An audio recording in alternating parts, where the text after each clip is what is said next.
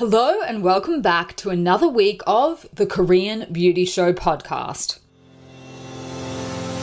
I'm your host, Lauren Lee, K beauty expert, resident of Seoul, South Korea, and your guide to the world of Korean beauty, Korean skincare, Korean makeup, everything you need to know.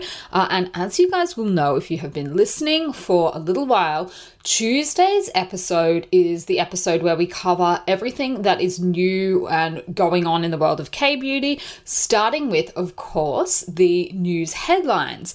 So, we've actually had a couple of different sort of conversations, I guess you could say, going on in the headlines at the same time.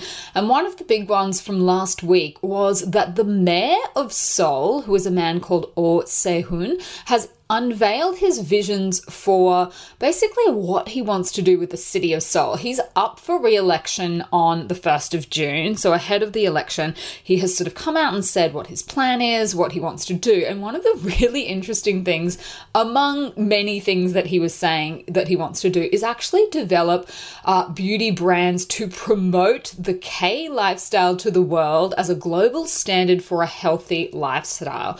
So, apparently, part of his plan other things include things like he wants urban forests to cover at least 10% of the city.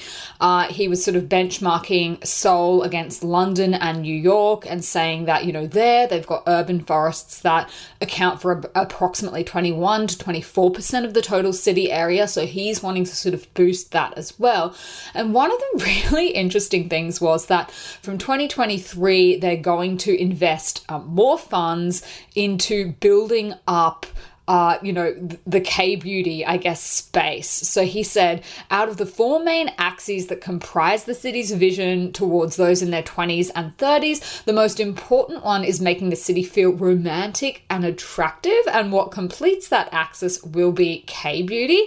So apparently, they're going to be setting up a special development so- zone for the beauty and fashion, I guess, projects for the sector in Dongdaemun.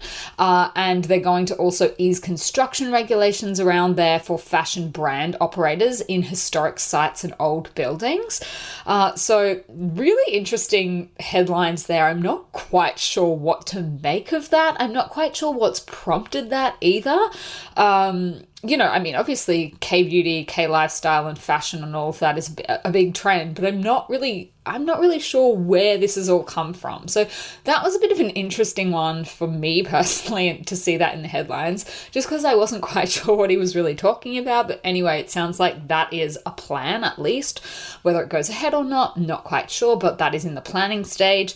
The other thing in the headlines this week was that K beauty brands are continuing to feel the effects of China's lockdowns. So apparently, uh, that Shanghai has been shut down. Basically, China is pursuing a zero COVID strategy and they're doing lockdowns when there are a lot of outbreaks. So that has forced a lot of K beauty companies to either shut their manufacturing plants uh, or, you know, close their stores and things like that. So that was making the headlines this week.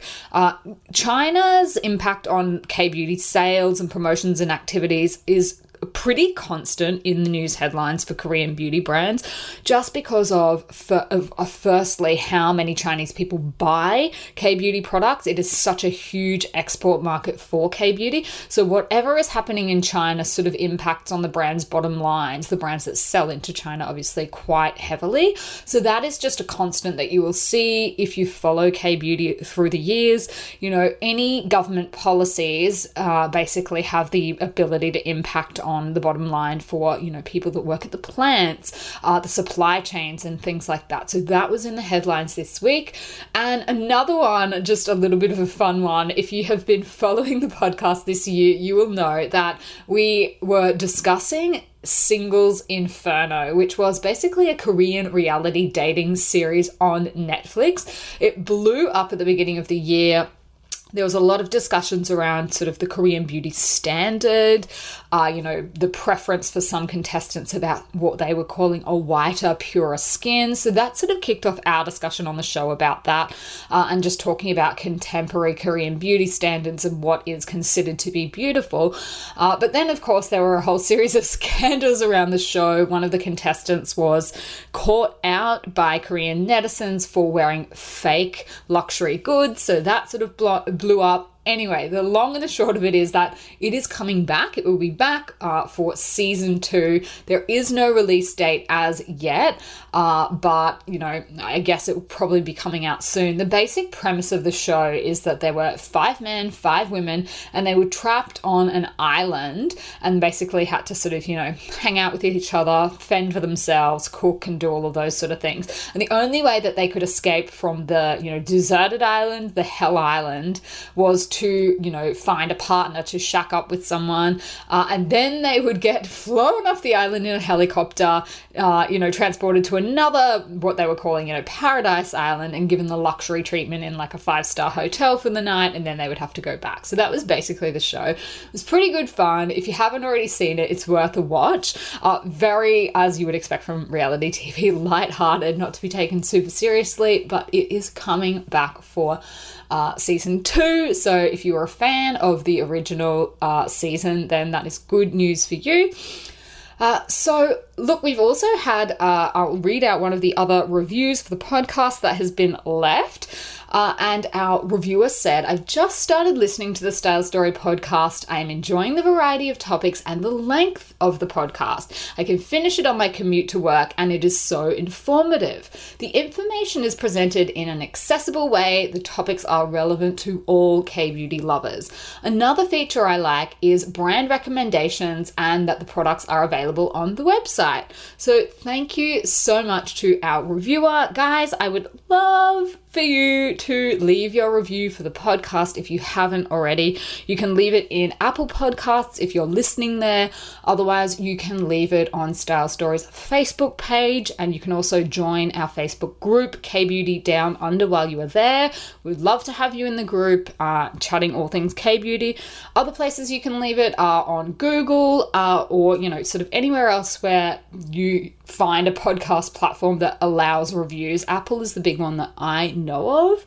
Uh, I don't think Spotify does, but I know there are a couple of other ones that do. So feel free. We'd love to hear from you. We'd love to hear what you're liking. Uh, if you have any segments that are your favorites, that that's just really useful information for me to know, as well as obviously other listeners. So that was our review for the week. And for our question of the week for this week, one of our listeners was asking, where should I start if I've never tried Korean beauty products before?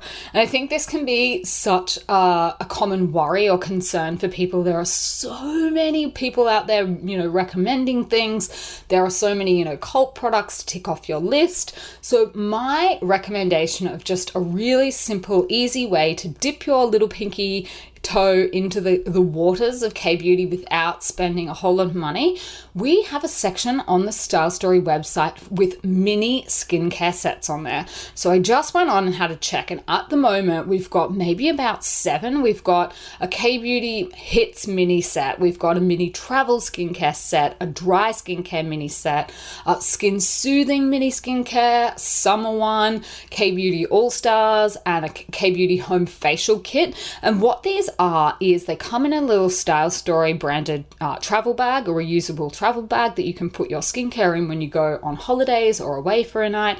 And they have basically deluxe mini uh, products in them, or otherwise like a deluxe sample size of a couple of different products, you know, maybe four different products, so that you can try them out, get a taste for what K beauty is all about. You know, some styles of product that you might like to try, like cleansing balms and things like that, moisturizers, just a couple of different categories that you may not have actually tried before. So I actually think if you've never tried any K beauty products before, rather than going out and spending a whole heap of money, you know, dabbling in some minis is a really really great way to just get a feel for what it's all about. So that would be my recommendation if you're not quite sure which of the minis is going to be perfect for you, obviously just drop us a line uh, via email. You can DM me on Instagram. I am at lauren.kbeauty. I would be more than happy to help you out and, you know, match you with the set that's going to be the best fit for your skin and your skin concerns.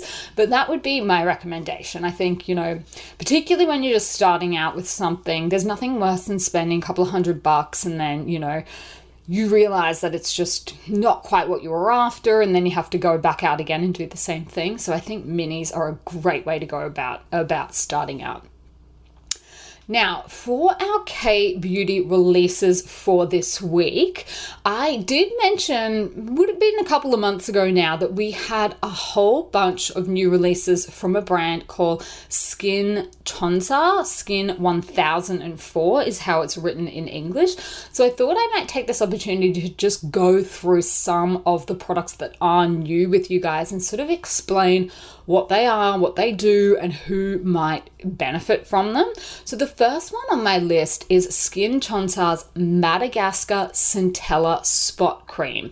So, this is the kind of product that I think is really perfect for people that have breakouts, obviously, if you have broken out, you know, once the pimple starts clearing up, sometimes you'll have a little mark left over. And these kind of products, these spot creams, are just really, really helpful to help your skin bounce back after something like that. They're really perfect for skin that has become damaged through, you know, something like acne, has become sensitized and also a bit weak. And they just help to protect and soothe the skin while it's not in its best state. So that's how I would recommend using a product like this. Uh, and I did mention on the show a little while ago that Skin Chonsa, their brand concept is that they are using Centella asiatica, this, this really precious herb. It's a plant extract that's very perfect basically for acne prone skin, damaged skin, sensitive skin, and they're using a type from Madagascar. So the people in Madagascar have used Centella asiatica for many centuries. And so that's the kind of uh, extract that they're using. Uh, and, you know, they've, they've obviously combined it with a couple of other ingredients as well. In this particular formula, they are using 50% of Centella asiatica extract and they've, they've put that together in a formula with glycerin, which is just a really nice hydrating ingredient that helps to maintain the skin's moisture levels. They've also used panthenol, which is also known as vitamin B5, and that also is another good one to help lock in the moisture. Uh, you'll often see that in nappy creams. It's just really good for skin that has, you know, become, you know, damaged, red, anything like that, just to protect the barrier from any additional stress uh, and irritation. That's basically what panthenol is really really, good for. So I think that's a great option for you if you do suffer from breakouts and find that the little red marks afterwards just sort of tend to hang around for a while. Uh, a spot cream like this one, we have a couple of different options up on the website uh, at the moment. Off the top of my head, I know we have uh, one from CosRX, we have another one from Benton, and that one's actually been quite popular as well. So, a few different options for you to explore if you're in the market for something like that. Now, the other product that I had on my list was their Madagascar Centella Toning Toner. Now, I had the opportunity to try this one for myself uh, because the brand recommends that it is a good option for sensitive skin, and I have very, very reactive and sensitive skin. So I wanted to try it out and just see. And having used it myself, I think that this is a better option for oily and combination skin. That is who I would recommend it for. Uh, and that's because it actually does contain PHA, which is uh, this type of uh, acid. It's a very, very gentle one, but I think for people that have truly sensitive and reactive skin, that just might not be the best fit. Obviously, you know, there are variations of sensitivity, you know, and it also depends what you are sensitive to. You know, people use uh, the term sensitive sensitive skin as like a blanket category. But at the end of the day, what you yourself are sensitive to and will react to is going to be very personal to you. Uh, so I would say, having used it for myself, that I think that oily and combination skin types is who it's going to be really great for. Uh, it does have 84% of Centella asiatica extract. It also has niacinamide, which is again a great option for people that have enlarged pores, which you know frequently goes hand in hand with the oilier and combination skin types. It's got adenosine and betaine, uh, and of course the PHA that I mentioned. So this is a watery style toner. So if that is the type of toner that you like using, then that will be a good fit for you. Uh, and obviously, it does have the mild peeling benefits thanks to the PHA. Uh, slightly acidic, which is good to match the pH balance of your skin. Uh, so this is a really, really, really popular product. Like this is one of the star products from the line that has been trending here in Korea. So a very popular product on the ground here it's uh, designed to be used as a daily toner as well. So if you're in the market for something like that, if you really like Centella asiatica and are looking for it in a nice watery formula, I think this will be a nice one for you to try out. So hopefully, you know, someone out there that that that sort of ticks a lot of their boxes. I hope that I can, you know, introduce something that might be of interest to you.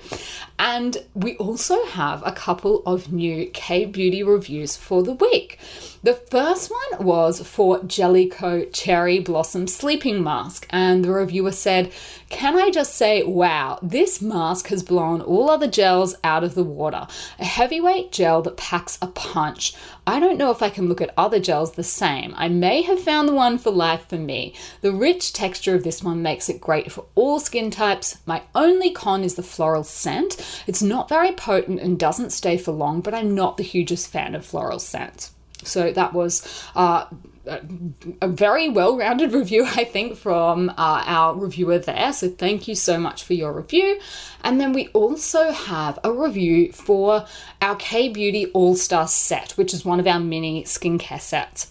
And our reviewer gave it five stars and she said, I really didn't know where to start in terms of using a K Beauty process. So I emailed staff, received a really helpful comment back recommending this pack as a starting point to get a feel for different products. Best advice ever. Really enjoyed trying and using these products and have now moved on to purchasing some of the products to use on a regular basis. Thanks so much, Style Story. So, uh, really helpful that that was uh, a good kickoff point, I guess, to then go and work out what other products to try next. So, super happy to hear that that was uh, a good recommendation from our team. Uh, and thank you very much for your review if you are a podcast listener.